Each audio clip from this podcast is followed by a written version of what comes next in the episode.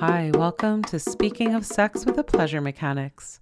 I'm Chris. I'm Charlotte. We are the Pleasure Mechanics, and on this podcast, we have soulful yet explicit conversations about every facet of human sexuality.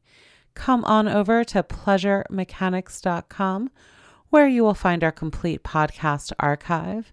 And while you're there, go to pleasuremechanics.com slash free and sign up for our free online course to get started implementing our proven strategies into your erotic landscape.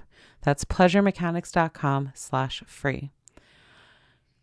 On today's episode, we are going to be talking about vaginal wetness, wet and ready myths, all of the myths around vaginal lubrication and what arousal means in terms of wetness. We are going to dive into the pools of vulva waters. Before we do, I want to thank our sponsor for this episode, Lube Life. Lube Life offers Amazon.com's best selling lubricants. Go to Amazon.com and search hashtag Lube Life to find a great value on a great new bottle of lube for your bedside table. Use the code 20mechanics for 20% off your order or use the links provided in the show notes page. All right, we are going to be talking about the myths of wet and ready. Wet and ready, meaning all of the ideas and myths surrounding the idea of female arousal, female meaning people with vulvas, right? So we're going to be talking about vulvas and vaginas and the people that have them. Um, and one shortcut for that is females or women. So the myths around female arousal and wetness this idea that if she is turned on, the pussy will be wet. And that is somehow a barometer or an indicator of arousal, let alone consent. Right? So, this kind of is the parallel myth to the he's erect, therefore must be aroused myth. And we've talked about that in other episodes. We'll continue to talk about that one. Um, these kind of very very false myths about what arousal looks like in different bodies. So, we're going to be talking about vaginal wetness, lubrication, the kind of more anatomical, biological truths about the different fluids that come out of vulvas, vaginas, and urethras, um, and what we need to know about that, how to kind of manage it with a little bit more honesty and passion. Um, and yeah, kind of debunk some myths, install some new knowledge, and dive into the wonderful gushing waters of the vulva and pussy and yoni and vag, vajayjay. Whatever you call it. What do you call it? What's your favorite word? I really struggle with this, sadly. I feel I feel like I don't have a word any longer that I really love, which feels like a, a big gap, obviously, in um, linguistic joys of talking about. Isn't that sad that we have so many beautiful words for so many beautiful things, but if so many of us don't have a word we love for our genitals? Um, do you like pussy? I don't. Yoni? No. no. Vulva? I, yeah, I mean, It's so funny you're struggling. We've done 320 some episodes of this podcast.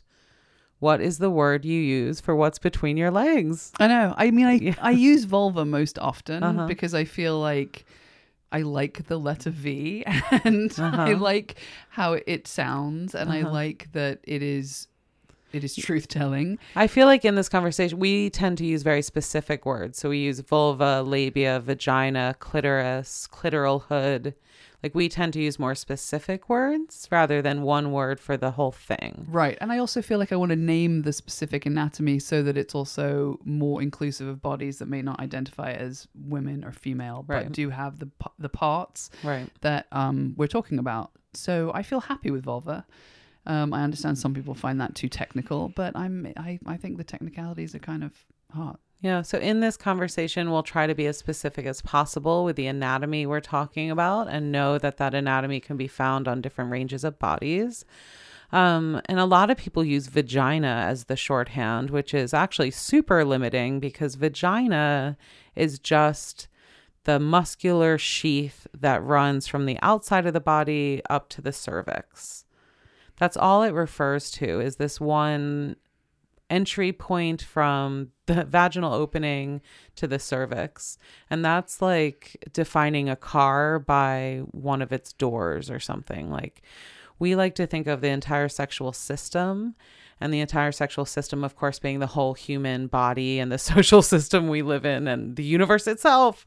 But, but when we talk about the sexual system, mostly we're talking about the pelvis and the interlocking web of the pelvic muscles, the pelvic blood flow, the nerves, the nerves that then go up to the spinal cord and the brain.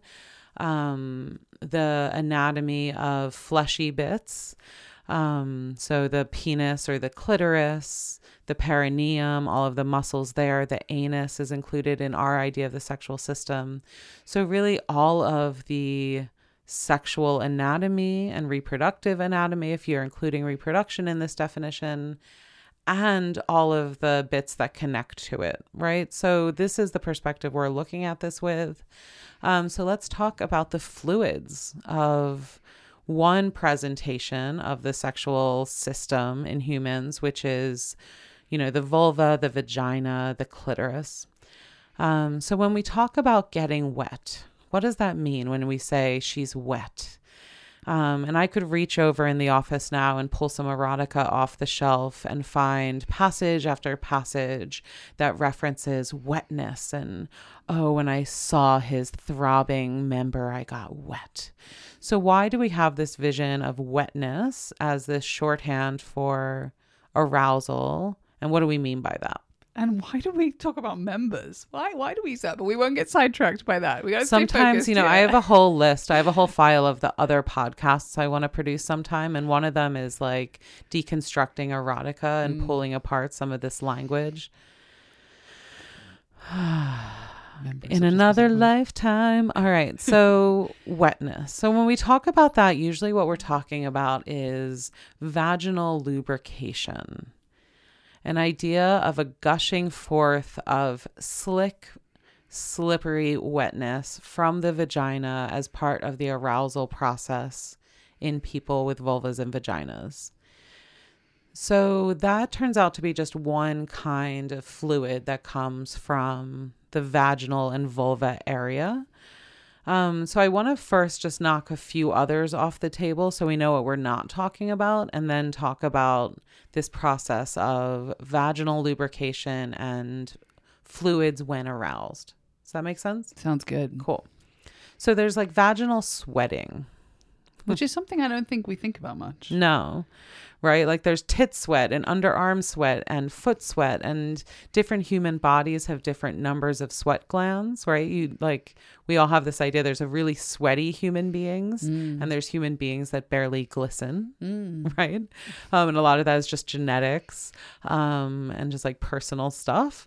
Um, so different people have different amounts of vaginal sweat and genital sweat in general, and butt sweat if we're in the area.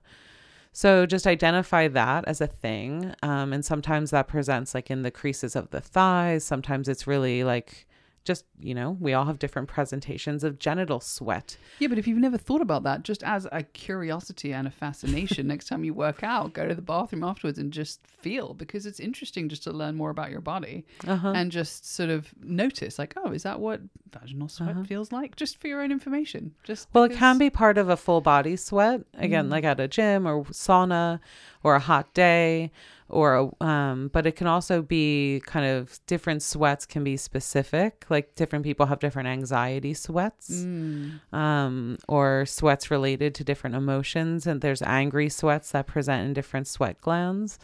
Um, sweat is i feel maybe we'll do a whole episode about sweat sometime totally. I kind of like saying it again and again. So how wet do you get from sweat right? and again, this conversation we're going to focus on vulvas and vaginas, but a lot of this information is very um, relevant to all genital members um, because again, we all have more in common than different when we're talking about sweat glands and blood flow and musculature. um, and nerves and all of these things. Like, again, the more we talk about genitals on this podcast and the more you can look at images, we all have way more in common than different. It's just kind of different in the architecture of the same elements.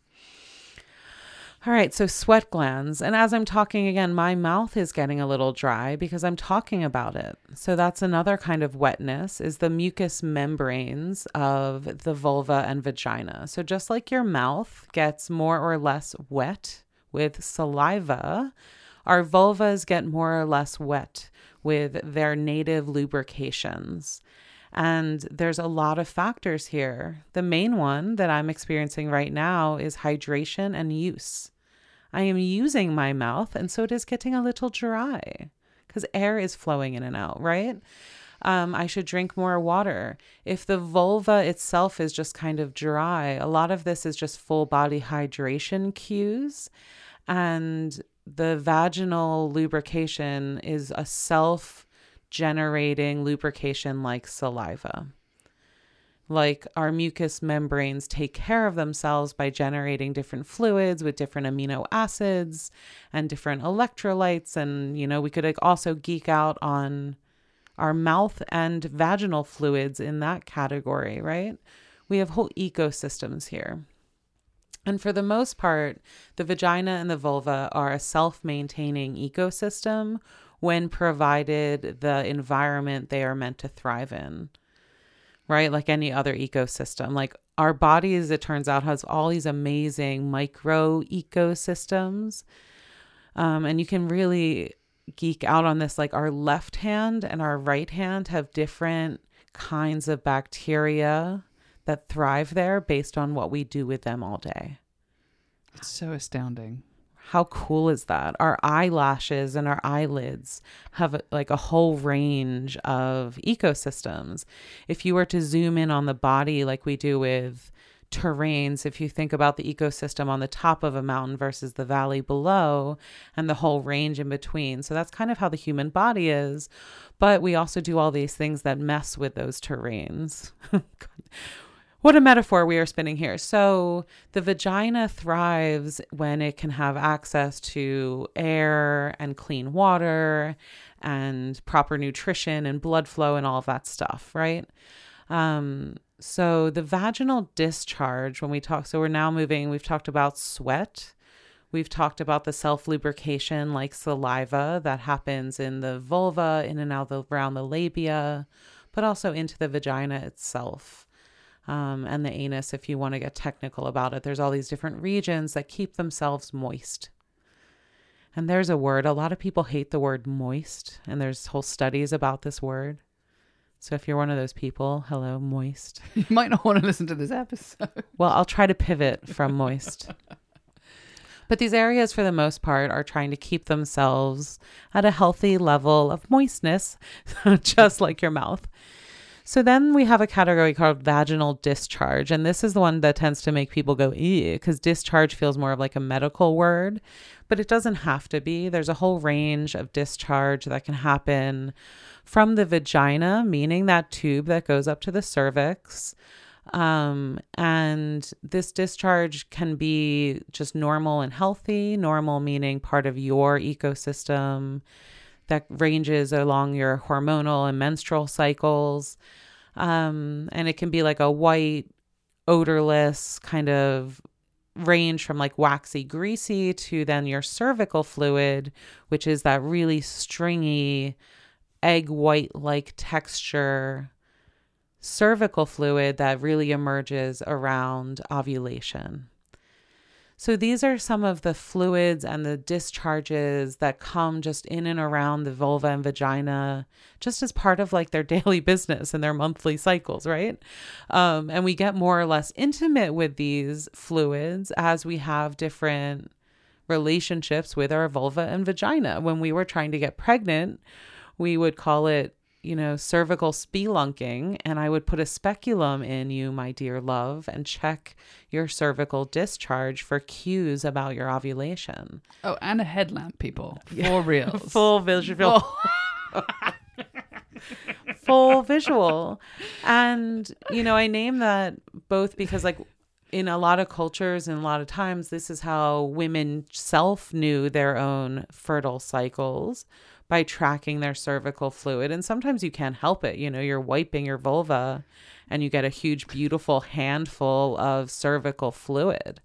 And you can stretch it between your fingers and it can be elastic for inches. And it's fascinating. I used to, I remember as a kid when this was coming in being fascinated by this fluid because it seemed like as magical as it turns out to be.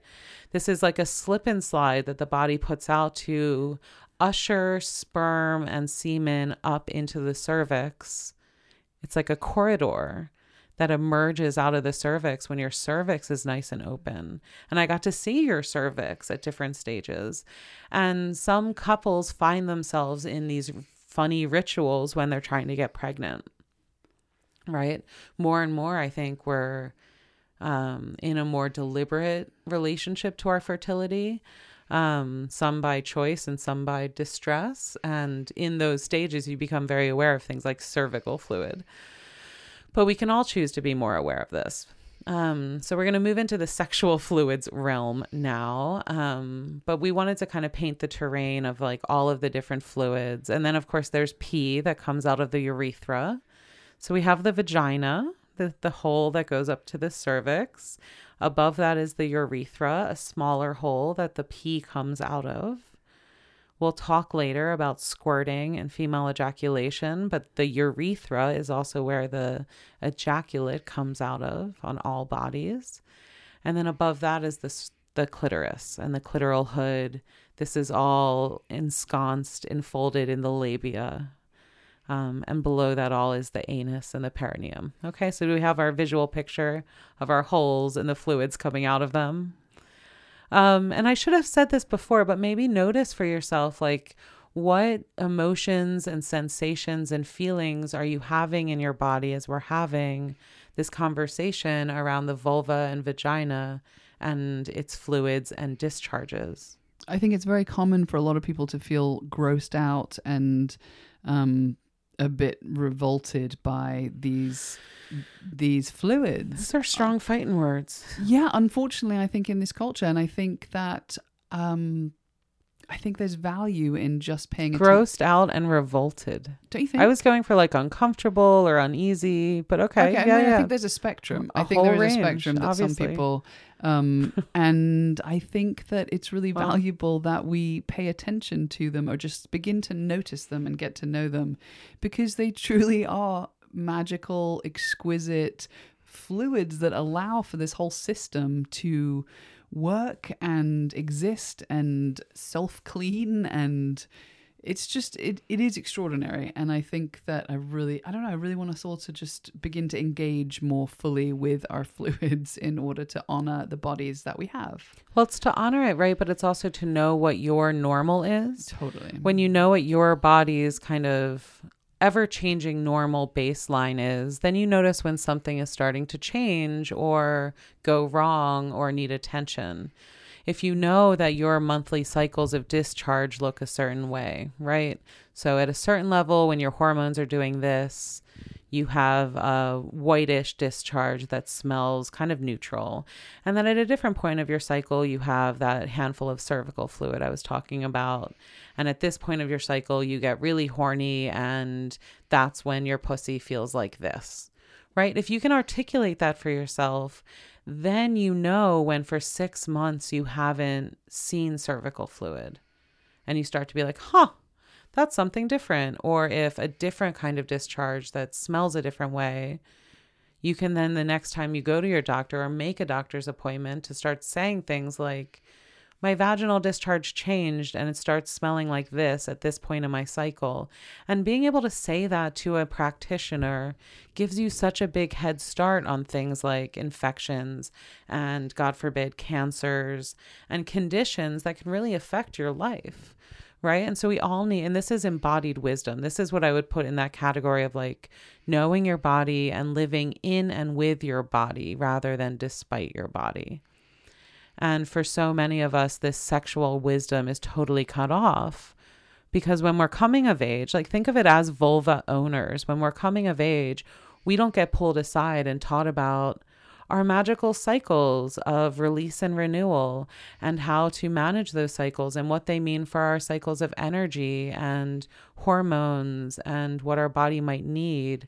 And then how to track that with our cervical fluid and our blood and yeah and how that aligns up with the moon god forbid right? Like we're not taught any of that knowledge. Most people have no idea where they are in their menstrual cycle. They couldn't tell you if they're how many days away from ovulation they are a lot of us are more and more using apps. A lot of us are on hormonal birth control that totally hijack this cycle anyway and have crazy side effects that we're only beginning to talk about. Anyway, so there's a lot of reasons that in hearing this, you might a feel cut off from this knowledge, like never have even thought about your vaginal environment. Um, never have looked or touched or engaged or smelled with things that have come out of your genitals. We don't we aren't encouraged to do that. Um, but then also, as Charlotte said, the revolt and the disgust around this area is cultural. And yet, of course, there's this like obsession, and all of us really like, there's this desire for vulvas and vaginas and what they offer us and the experience of being with and in them parallel to this disgust and refusal to talk about them. So let's just take that in for a moment. And now let's shift to this conversation of like sexual fluids, sexual arousal, how that influences wetness. And we will do so after a shout out to our sponsor, Lube Life.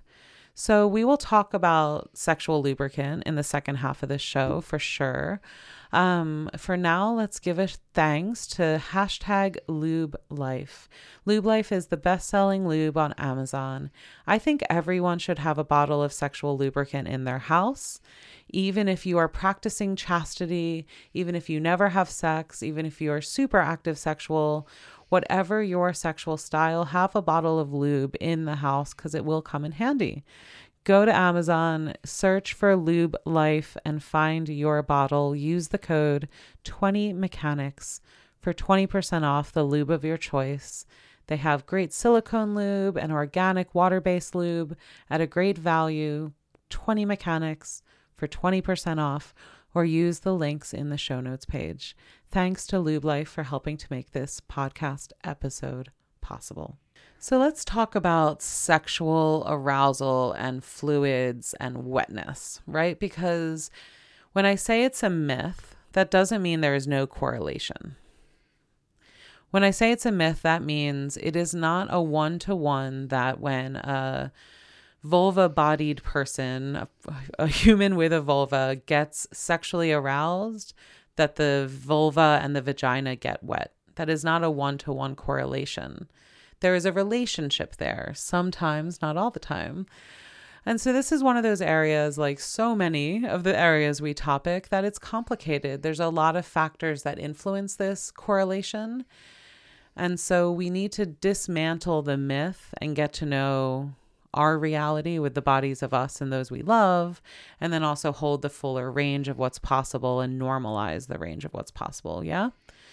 So sexual arousal in uh, vulva bodied people does sometimes create tremendous wetness.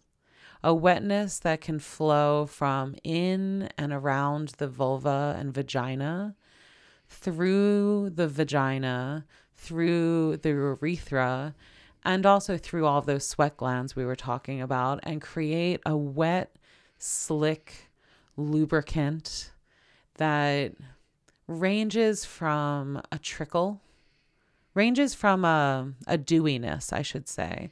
For sometimes sometimes it is just like a, a moistness. Sorry i won't use that word. A moistness a dewiness a readiness a flush. Sometimes it is a tidal wave. It can be copious amounts of fluid that has to be managed with a towel on the bedside table um, and I'm not yet talking about ejaculation, which is another phenomenon that's squirting that can be that ejaculate, that propellant of fluid out of the urethra at a height of climax. I'm talking about just the swell of fluids that can sometimes happen with arousal, right? So, Charlotte, we have been witness to, we've been privileged to be witness to thousands of bodies. Have you, in the bodies you've you have and you've made love to, witness to this range of dewiness to tidal wave? Yes. Yeah. There can be such, yes, absolutely. Such a huge range of what you're feeling with your hands, with your, yeah, with your body. Um, but it's all good. I really want people to uh, separate the idea that more wetness is better and that our bodies aren't working correctly if they are not as wet as we imagine they should be or they could be or they have been in the past. Our bodies will change as the seasons change and in different stages of our life. And it's so important to honor and let it be where it is at this moment and pay attention to so some of those factors that can change your ecosystem. Prescription drugs, dehydration, times of the month, levels of stress, levels of sleep, menopause, um, pregnancy, weather, how dehydrated are you from the hike you took that day, all of those factors, your diet, what you're eating recently, all those factors are going to influence all of your systems in your body, including your genitals. Um, and again, we can just pay attention to these things and know these things, but to not shame at any point of that spectrum and know it will change for you.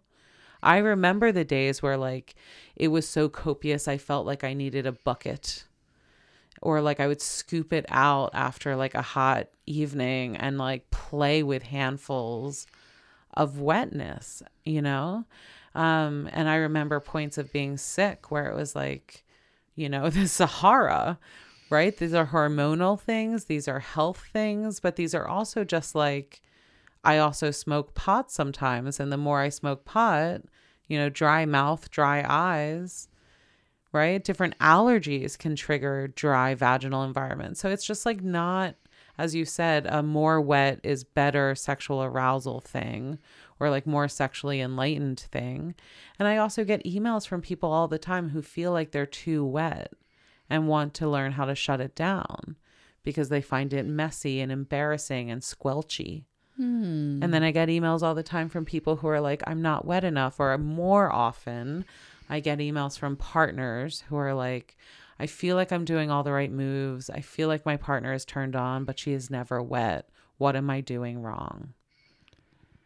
Nothing. And that's the equivalent of I feel sexy. I'm trying to turn my husband, boyfriend on, and he's not getting hard. What am I doing wrong? Right? We're looking for these cues of arousal, but it could mean any number of things. So pay attention for yourself, get to know your range, and know that it will change. Um, and that it's we should related. all drink more water, right? The only should I will do on this show is like there's a very few shoulds. Um, drink more water, feel hydrated, a healthy diet, all of those things will help, but also things like blood flow to the genitals. Also, things like strengthening and relaxing the pelvic muscles. These things help with vaginal and genital lubrication and engorgement too. Lots of factors, lots of outcomes. Explore your system. Um, but the other thing to really take in here is what Emily Nagoski and other brilliant thinkers talk about as arousal non concordance. Because the other part of this dismantling the myth is that you can be really wet and engorged, and your genitals can be throbbing, and you might not be sexually turned on at all. And same with guys. Guys can have a hard penis and a lubricated penis, which for men mean that, you know, pre cum. Um, we can have aroused genitals and not be sexually aroused at all. And that's also really important to know. We've been talking about this so much, but I don't think, have we said specifically that being that wetness isn't related to how turned on you are. But this is what we're dismantling. So yeah. I just named it's not if you're wet, you're not aroused. And you can be very aroused and not wet. I think we're covering it. Yeah. Yes. And very aroused and very wet. There are so many right. it's just that the the arousedness, the turned onness in your brain, right. in your body doesn't necessarily represent through wetness. Right. And so just know that for yourself and for your partner that that is not a it, it is a sim it is a it is something that can represent turned onness but isn't the only This is what we're going for. So correlation, Yeah. but not direct relationship. uh-huh And it can be a confusing relationship sometimes. Like, I feel really aroused and I'm so into this. Why aren't I wet? uh-huh Because I used to get wet when I got aroused. And we can problematize this. right We can be like, maybe I'm not as aroused as I think. Like, we can make all sorts of men, or uh, I'm really aroused, but he's just my coworker and I'm not actually turned on. But why is my pussy so wet when I go to the bathroom? Well, you might not be aroused, you might be angry. And angry is a different kind of excitation and arousal of the system. And so if you're yelling at your coworker and feeling fired up, you have to be like socially polite and your body's getting fired up. And you might go to the bathroom after that meeting and reach down and find that you're all wet. That's not maybe sexual excitation, that's just arousal. And just knowing that in your head and being able to check in. And maybe you are sexually aroused and that's a confusing dynamic, but maybe not, right? Like we need to have deeper knowledge of these systems so we can map these experiences for ourselves and start to have more like of a consensual relationship with these systems and how we embody them. Okay. So sexual arousal non concordant with wetness. This is important to know in all sorts of contexts, like we just talk about. Um, you can watch like a, an action movie. I often get very wet and my genitals start thrumming during an action movie. That's fun for me to know. It doesn't necessarily mean I'm sexually turned on. but your Some- body is excited Right. another system is feeling activated and Right. you're alert and there's so many different ways of being aroused in the body Right. And so notice for yourself, like just notice for yourself when do you get and also I'm pulling apart here um erection and engorgement. So for a penis owner that is more visible, visual and visible. Um but I will put the podcast link in the show notes page. Again, we've done an episode on female erections, on clitoral erections. And so, as a vulva owner, getting to know what that feels like, what does engorgement feel like? For some, it feels like a throbbing or a thrumming, or it literally feels like your pussy is bigger and it's like at attention. And if you're in a seat, you can kind of like feel it filling out your seat a little bit. Um, what does a clitoral erection feel like to you? And pulling apart kind of engorgement and throbbing sensation in and around your vulva versus wetness. Because you might have a lot of that sensation and the throbbing without wetness. You might have wetness without throbbing. Start to get to know that. And then I'm going to just one more layer, babes. You can do it. um, for me, there's also another sensation that's more internal, like around my cervix and my uterus. Um, and that is a different set of sensations. Like if that is contracting, uterine contractions. And remember that like uterine and pelvic contractions are part of the orgasm response. Um, so sometimes when I'm really excited about an idea, for an example, or a piece of art I'm looking at, I feel the contractions of the uterus and of the pelvic floor start to flutter. And for me, that's kind of another set of like an orgasmic response or a set of responses that I can track and make sense of, have a relationship to. Um, again, these are all parts of interoception, that art of paying attention to the body and to the inside of the body. And when we have this data, it just gives us more information and it becomes less confusing, right? Yeah all of this information is so important for us to know. I just was thinking about how we were talking about all the other discharges earlier and thinking about uh, wondering how many people are buying those um, vaginal cleaning products that they see thinking that they are um, needing to clean all of that out when it's actually just part of our system that is working perfectly and we don't need to purchase other things to to to cleanse our bodies but i feel like capitalism it's almost has- as if you're saying there's an industry creating anxiety about female bodies to sell products. yes yes yes i mean it's it's just it's just amazing. Don't be a wacky socialist, Charlotte. Do you really think they'd create a problem that didn't exist to sell us something? Okay, moving on. Yes, no, yes. And um, I was just looking at some of our textbooks and references for this show. And um, one of the groups I trust on this is like OBGYNs and midwives, people who deal with vagin- vaginas and vaginal discharge all day. Um, one, my sister is a home birth midwife. A little fun fact of the pleasure mechanics. Um, and so we talk, we geek out on vaginas a lot. Um, we have latex gloves in equal numbers, but use them for different things. Um, but I love talking to midwives and looking at texts about vaginas. I love textbooks about vaginas. Um, and one of the things they all tend to agree on is that, so another category of discharge we didn't talk about is when things like bacterial vaginosis kick in, right? So when these ecosystems get disrupted, through disease or stress or conditions like you did a week of scuba diving in the tropics and your genitals never dried off like conditions that create things. Um things like bacterial vaginosis are often caused by the products designed to clean vaginas right? Um one of our previous sponsors good clean love is doing a lot of work of creating products designed to like be like healthy vulva washes. If you do feel like you need a little extra wash there like a pH balanced bio matched wash for things like bacterial vaginosis um, they are not a sponsor of this episode but shout out to our friends at good clean love um yeah you know i think it's this is a whole area that there's a lot of shame a lot of secrecy and we used to th- see things like summer's eve douches on the shelf which were vinegar rinses and had and then transitioned from vinegar rinses to like super harsh chemical cleaners. We're using menstrual products with like bleached cotton and all sorts of fragrances in them.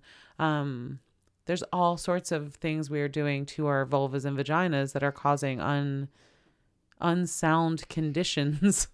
Um not to mention you know like lubes and so let's get to lube. Lube is super important for a lot of sex acts. You can't have anal sex or anal play without lube. Um, stroking the external genitals feels great with a little extra lube sometimes um, and penetration of the vagina sometimes is much more comfortable with a little bit of lube. Um, but what lube you use matters, right? Just like think of all of the thought we put into what we put on and around our face. You know, and especially a lot of women and more and more men, we have eye creams and night creams and day creams and sunscreens and lip balms and ears what do you put in your ears? I don't even know but like we think and we put a lot of attention into what we put on our face and that's skin. We're talking about our genitals and a lot of us don't even know what we're putting in our genitals what our genitals like um, because we've been talking about these things like yeast infections and bacterial vaginosis and discharge but everyone has different kind of vulnerabilities in this area just like different food allergies. Some people are really sensitive to sugars so a lubricant with glycerin in it to make it taste a little sweeter and smell a little better. Glycerin is a sugar and some people a lube with a glycerin in it will give them chronic yeast infections for a month. Other people use like edible candy underwear and never get a yeast infection in their life, right? So we can't tell you what to do or not to do. You need to like be aware of your body and of this kind of information and knowledge and then be able to make better choices for your ecosystem. Yeah, um, experiment with things and then see how it feels and try other ones if they don't feel good and you know just like you do with your face, try different products, find what you like throw out things mm-hmm. that don't work for you. You know, it's a process to to discover what works best for you. Mm-hmm. And paying attention to right, like what are the ingredients that trigger kind of flares for you? What and ultimately going for what lube feels good going on. Mm-hmm. A good lubricant when you apply it should feel yummy. Like you're doing something that's good for your body. Right, because your system is. Like just like your face, when you put a good face oil on, you know, you have that moment of like, ah, it feels good, it smells good, and it feels good on your skin. It soaks in well. You feel better having used it. set that bar for your lubricant and all of the products going into your genitals and just notice and it sometimes it does mean throwing out a bottle of lube that you don't love and that happens with other products too and that's annoying but it happens um, a lot of online sex toy stores and again i'll try to link some up sell sampler kits or you can collect samples from different brands so you can try like a silicone lube and a water based lube and an organic, really clean lube that's free of a bunch of stuff and see what works best for you. Um, and this again is a factor of are you using latex condoms for your sex life? Do you use silicone toys a lot? These factors will influence what kind of lube you use. I will link to some lubricant resources on the show notes page of this episode. Um, but again, destigmatizing lube. Never feel embarrassed to reach for extra lube because it means you're not aroused enough. I'm so ready to stop getting that email that correlates, oh, we had to use lube and that is some failure of arousal. Bullshit. It could just mean you didn't drink enough water that day, or you're on a new prescription, or you ate too many pistachios, or that's just the way your body is working right now at 55 years old, but you're having the best sex of your life. Or right? it, can could be anything. feel more pleasurable to add a little bit of lube so that the sex acts feel more comfortable and pleasurable. Anything yeah. that adds to your pleasure is valuable and worthy and it is not problematic. and doesn't need to be apologized for. yeah. Yeah, it's just you're bringing your tools to the game. Mm-hmm. Hmm, that was good. I just remembered our first night together, and I had a toolbox with me, Mm-hmm. and here we are as the pleasure mechanics. I know that's true. Yeah, you came down into my bedroom with this whole little toolbox. You like came and put by the side of the bed. I'm like, hello, someone's prepared. Hey, I have an idea. All right, we're gonna cut here. We'll be with you next week. So next week is actually a really important episode. Let me give you a little preview of what's coming here on Speaking of Sex. So go now. I will put a link in the show notes page. Get yourself a copy of Emily Nagoski's new book, Burnout. Emily Nagoski is the author of Come As You Are. I have gotten hundreds of emails from you guys over the years saying this book changed your life. She's a brilliant writer who weaves science and Story. sociology, and she's brilliant. Her new book is about burnout, about ending stress cycles so we can live better together. Next week, we have an amazing interview with Emily. We had such a good time talking about this book. I've been reading the book. Get yourself a book on pre order. Um, we will be launching with an interview next week. And then the whole month of April is dedicated to preventing and ending sexual burnout. Because the themes in this book, the themes of stress and burnout, are so much of what we see getting in the way of your sexual pleasure and happiness. And so we're going to really be talking about ending sexual burnout and what do we need to do so we don't bring our stress to bed. So stress isn't the enemy number one of our sex life. That's what we're going to be talking about in April. In May, we're going to be sliding into a whole new, exciting Theme. theme. Join us on our Patreon at patreon.com slash pleasure mechanics, P-A-T-R-E-O-N, patreon.com slash pleasure mechanics. And we will be talking about all these themes, planning our monthly episodes together, having community discussions and more. And show us some love for the work we do in the world. Thank you so much to our patrons who help make this work possible. We send you so much love. We will be back with you next week with Emily Nagoski's interview on burnout. And we are so excited about what is coming this spring and summer from Pleasure Mechanics. We've got some good projects, my dear. I thought you were saying my ideas to the to the people to to our listeners. You, my dear. but me. Yes, yes, we do. I'm. It's so exciting. Are you feeling good? yeah. Our kid is at school more. We have so much more time to work and play together. An And we're entire three and a half good. hours a day. It feels very luxurious. I'm Chris. I'm Charlotte. We are the Pleasure Mechanics. Wishing you a lifetime of pleasure. Cheers.